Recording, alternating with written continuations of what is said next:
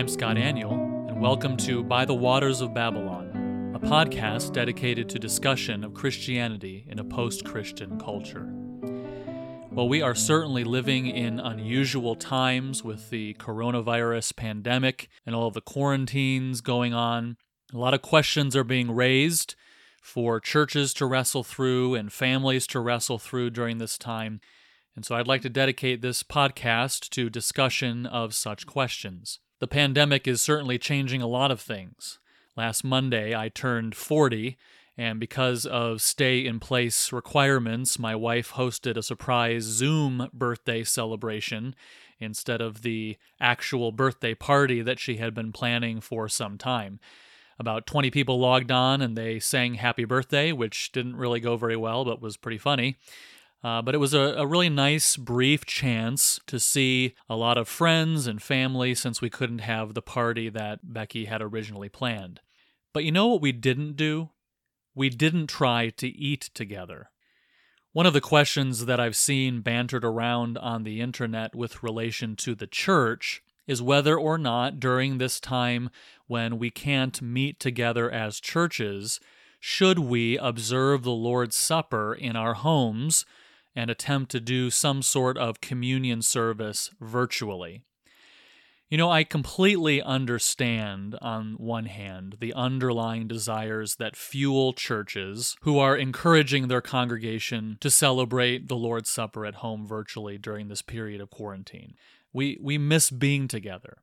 The Lord's Supper is an important element that Christ himself prescribed for corporate worship, and especially if your church celebrates the table frequently, like our church does, not observing it for an extended period of time is weird. It's uncomfortable. I get it. But I believe virtual Lord's Supper is actually impossible. And here's why physical togetherness is essential to what the table communicates.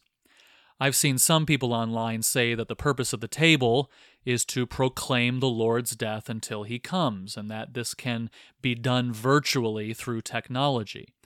And of course, it's certainly true that the table proclaims Christ's death. That's what 1 Corinthians 11:26 says. And if that were all that it did, I might agree that this can be done virtually. However, proclaiming the Lord's death is not all that the table does. In fact, I would argue that it's not even primarily what the table does. Many things proclaim the Lord's death, some of which can be done inside or outside corporate worship when the church gathers or in other contexts. Preaching, teaching, scripture reading, song lyrics, each of these things can and should proclaim the Lord's death, and the table does too. But the table does far more than that. The table uniquely pictures and nurtures the communion that we as the body of Christ enjoy with Christ as a result of the Lord's death on behalf of those who believe. Paul clearly states this in 1 Corinthians 10:16 where he says, "The cup of blessing that we bless, is it not a participation in the blood of Christ?" The bread that we break, is it not a participation in the body of Christ? The word translated participation there is the term koinonia, which means communion. Because of Christ's death, because of his broken body and shed blood for the forgiveness of sins, those who believe are united to Christ and thus experience true communion with him. But not only that, believers who are united to Christ enjoy communion with each other as the body of Christ as well. And this too is uniquely communicated in the observance of the table. Paul says so in verse 17 of 1 Corinthians 10. He says, Because there is one bread, we who are many are one body, for we all partake of the one bread. Now, partaking of the one bread is an essential part of the picture of communion shared by the body, and this is only possible with physical presence. This is exactly why, when Paul returns to discussing the Lord's Supper in 1 Corinthians 11, he repeatedly refers to when you come together. Verse 17 Verse 18, when you come together as a church. Verse 20, when you come together. Verse 33, when you come together to eat. Verse 34, when you come together. This physical togetherness is fundamentally essential to the drama of the meal. The supper pictures communion of the body exactly through the physical embodied acts done around the table, especially partaking of the one bread. And these embodied acts, the very essence of the observance, are impossible without coming together physically. And so the corporate gatherings of the church are fundamentally different from other times when a church is not gathered physically. In fact, in this context, Paul explicitly contrasts eating the Lord's Supper when we come together as the church with eating in private homes. He does that in verse 22. They're not the same thing. Because when we eat privately in our homes, we are not gathered as the church. And, and the table not only pictures communion of the body through the Lord's death, it also enacts that communion through the physical actions. That this is a biblical memorial. The Greek word is anamnesis. A biblical memorial is a ritual reenactment of a spiritual reality so that those who participate are shaped by that reenactment. A perfect example of this in the Old Testament was the Passover. Passover was a corporate worship service that enabled God's people to literally reenact God's deliverance of his people in the Exodus from Egypt. That's why God calls it a memorial. He wanted his people to regularly observe this memorial, including physically acting out various aspects of the first Passover, so that they would remember his deliverance of them, and perhaps even more importantly, so that they would be shaped by that remembrance as they reenacted the first Passover.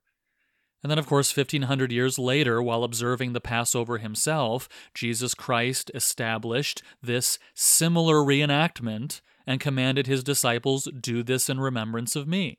This new Christian memorial service really serves the same function for the church as Passover did for Israel. It shapes Christians by a remembrance of Christ as we physically reenact his broken body and shed blood, and as we physically embody the communion accomplished by his death. And this is also why Paul specifically condemns divisions within the body in this context. Paul calls observance of the Lord's Supper while there are divisions within the body, eating and drinking in an unworthy manner. Why, why is that unworthy? Well, because observing the table while there are divisions destroys the very image that the table is meant to communicate communion of the body. So, in other words, we shouldn't observe the symbol of communion when there is no actual communion. Now, I'm thankful for technology, especially during this unusual time when churches are unable to meet for a while. I'm thankful that it allows us to stay somewhat connected, and that, for instance, I can provide resources for our church families to read scripture and sing and listen to a recorded sermon at home. But some things technology cannot accomplish. And since physical togetherness is inherently part of what the Lord's Supper is meant to communicate, I believe it would be a mistake to try to replicate the table virtually through technological means. In fact, you can't. You can eat and drink. You may even be able to proclaim the Lord's death, but you can't have communion without coming together. Instead, let's long for the day when our churches will be together physically again, and at that time, let's display our deep joy of renewed communion with one another, centered on Christ, by using the most beautiful picture Christ has given us to do that his table. Well, I mentioned a moment ago that I'm providing services for our church family so that each family at home can read scripture, can sing, and then our pastor pre records his sermon to listen to all of the hymns for our hymnal, Hymns to the Living God, are available as free downloads at classichymns.org. And I'd invite you to uh, go there and download those hymns if you're looking for resources to use with your own family. And additionally, we've prepared audio and in some cases video piano accompaniments of many of the hymns or hymns to the living God. And so I'd encourage you again to visit classichymns.org where you can download some of those resources as for a time we are stuck at home and cannot gather as the church. This week is Holy Week, our celebration of the death of Christ leading up to Sunday, the celebration of his resurrection. One of the things that I'm most going to miss about gathering as a church during this time is that our church each year holds a service we call Facing the Cross, which is simply a service of scripture readings and hymns centered on the last few days and death of Jesus Christ. Well, since we can't meet for that service, which is one of our favorites of the year, I have prepared resources to help people who would like to observe this service at home do so.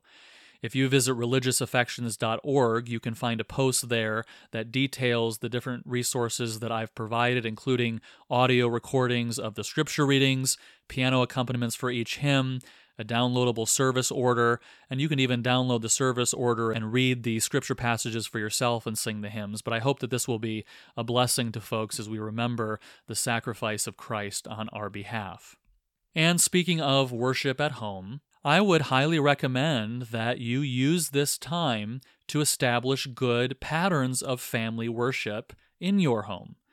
One of the great blessings that we have during this time is that we're spending more time at home, and I would suggest using this time to establish some patterns and habits of family worship. Maybe you have practices like this already established. If so, great. Enjoy this time to continue to disciple your children and worship together as a family. But if you've never established regular times of family worship, now is a great time. And I want to highlight a few ways that you can do this, a few tips to help you establish good routines of family worship in your home. Over the years, the order of how our family has included various elements and even what elements we've included in family worship has changed. And I'll mention some of the different ways that we've done it in our family. But three elements have always been part of our family worship, and I think always need to be a part of worship, either in the family or the church. And that is scripture reading, singing, and prayer. If all you manage to do are those three things, then you have done well. You don't need an hour long service with a four point sermon, but your primary goal in setting aside a few moments each day for focused Bible reading, singing, and prayer as a family is to give your children a love for Scripture and the great hymns of the faith, modeling for them what a reverent approach to God is like and how to commune with Him, listening intently to what He says, and responding to Him with hearts and voices. The most important thing is that you demonstrate to your children the importance of hearing from and speaking to God. The Bible reading itself could take a number of forms. If all you do is open your Bible and read a chapter, again, you've done well. With younger children, you might decide to use a children's Bible of some sort, but remember that the tone of those kinds of Bibles and the pictures included in them, these things shape your children just as much or perhaps even more so than the content. So be careful to choose Bibles that present biblical content reverently. There are also a number of different factors that can influence what passages you decide to read. Often, our family has simply read straight through the Bible storybook that we're using. Or if you know the passage your pastor is planning on preaching from in the upcoming service, read that passage at least once during the week. It's a wonderful way to help prepare your children to listen to the Sunday sermon. If you have older children, you could organize your daily personal Bible reading together and then read and discuss one portion of what you all read for the day. Or you might just decide to begin with the book of the Bible and just read one chapter every day. What's important is that you give attention to the reading of Scripture with your family. Second, we always take time to sing as a family. Singing is one element of our family worship that's easiest to do no matter the age of the children. Sitting still and listening are often difficult for younger children, but children of all ages love to sing. And, and few things shape us more profoundly, especially young children, than what we sing. And not just the words of what we sing, but also the music itself. Singing is a significant way to practice right affection for the Lord and, and, and through that nurture the right kinds of affections within our children, even before they can intellectually comprehend the theology they're singing. When our children were very young, we simply chose one or two hymns we wanted them to be learning. And as they grew older, each person in the family chose a favorite hymn to sing. As our children have learned to read, we've begun to use hymnals. Uh, we often have a hymn of the week that we sing every day during that week in order to learn it even better, along with singing straight through all the hymns in our hymnal. Maybe you're not musically inclined or accustomed to much singing. Do it anyway. Your singing doesn't have to be perfect. Just the act of singing together as a family will reap many rewards. And again, if you visit classichymns.org, you can find some piano accompaniments which might help you sing if you're not musically inclined. And then we conclude our time of worship with prayer. Most often I lead the family in prayer, but if any of the children ask to pray, I always let them. When you have younger children, keep your prayers short and increasingly lengthen them to help them learn to focus. Family prayer time is a wonderful opportunity to bear the burdens together of church members and to help your children see the joy of answered prayer. Those three elements Bible reading, singing, and prayer are, in my opinion, essential. If you've done those three things, you've done well. You could do other things, discussions of the scripture passage. I encourage families to use catechisms, to do Bible memory, uh, to read a devotional book or a doctrinal book. But if you simply read scripture, sing, and pray, you've done well. I mentioned a moment ago reading a devotional or doctrinal book with your children. I highly recommend reading to your children during family worship and other times during the day. By far, the book that I most highly recommend for middle elementary age and older is Big Truths for Young Hearts Teaching and Learning the Greatness of God by Bruce Ware published by Crossway in 2009. This is an excellent introduction to biblical doctrine the sections to read are short and manageable. There are questions that stimulate discussion with your children. I highly recommend this book or other books to use with your family uh, during family worship or at other times. And then finally, you can use your times of family worship to help prepare your children for Sunday worship. We're not able to worship together as churches on the Lord's Day right now, but that day is coming soon. And so use this time when we are at home to prepare your children for corporate worship. I've already mentioned a couple of ways that you can do this reading the passage that your pastor plans to preach or singing songs that you know your church sings can be a great way to prepare your children. I also regularly use language, especially with younger children, that helps them see the connection between what we're doing during the week in our family times of worship and what happens on Sunday. It might be as simple as remember to sit still and listen to the Bible just like we do on Sunday, things that help your children see that connection. One important thing that we've done since our children were very young is to use this time at home to teach them how to whisper, a skill that they need to master for Sunday services. Another thing we've done during certain seasons of our family life is to model our family worship after our corporate worship within the church. I do this not only because the order of our church's worship service has a gospel logic to it, which is important for us every day of the week, but also because it instills habits in our children and prepares them for our weekly worship services. And this is one of the benefits right now as we gather on the Lord's Day in our living room on the couch and we worship together because we can't worship as a church. We are practicing for when we are able to gather again as churches on the Lord's Day. Often people will ask, how long? How long should times of family worship be? Well, really, how long you gather is not the most important thing. What is most important is that you gather regularly. If this means you can only spend 10 minutes before bed reading a chapter from Scripture, singing one song, and offering a short prayer, then say it with me you've done well. But I would highly encourage you during this unusual time in the church's life, when we can't gather as churches, Use this time to establish healthy family worship patterns in your home. Thank you for listening to By the Waters of Babylon. Please subscribe on Apple Podcasts or other podcasting services, and if you enjoy the podcast, please give us a rating. You can find me on Twitter at twitter.com slash scottaniol. I blog at religiousaffections.org, and for articles, audio, and speaking itinerary, visit scottaniol.com. Join me next time as we discuss issues related to Christianity in a post Christian culture.